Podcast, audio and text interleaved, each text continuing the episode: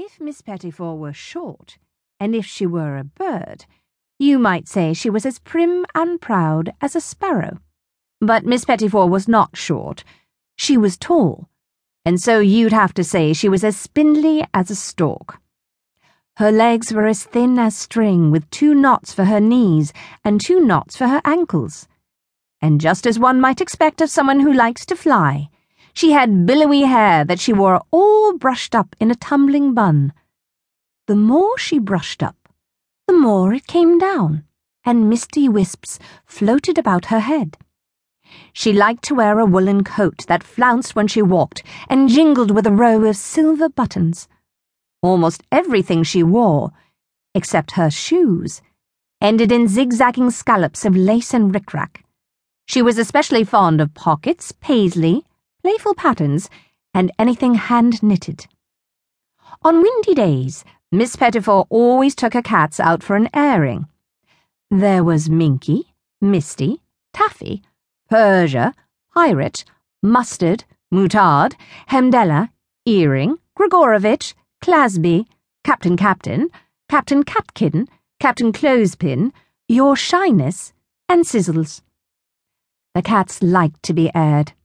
They liked to feel the wind pick up every one of their hairs and set them down again, gently, as if the wind were looking for something. In one hand, Miss Petitfour would hold the littlest cat, Minky, and with the other, she would choose her favourite tea party tablecloth bringing together the four corners in her fist and straightening her arm into the wind.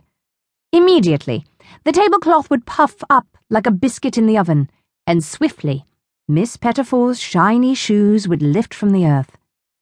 Then, one by one, Minky, Misty, Taffy, Purrsia, Pirate, Mustard, Moutarde, Hemdala, Earring, Grigorovich, Clasby, Captain Captain, Captain Catkin, Captain Clothespin, and your shyness, with little but long sizzles at the end, lifted off with Miss Petitfour, each cat with its tail wrapped to another.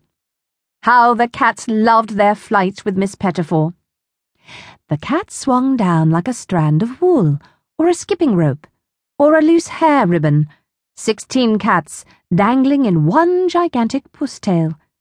Then, when Miss Petitfour spotted her destination below the bakery, or the bookshop, or the cream and cream bun cafe, the cat's favourite, she neatly shortened sail and drifted down, landing tidily on her toes, followed by dozens of dainty little paws as the waterfall of cats poured and purred into the street.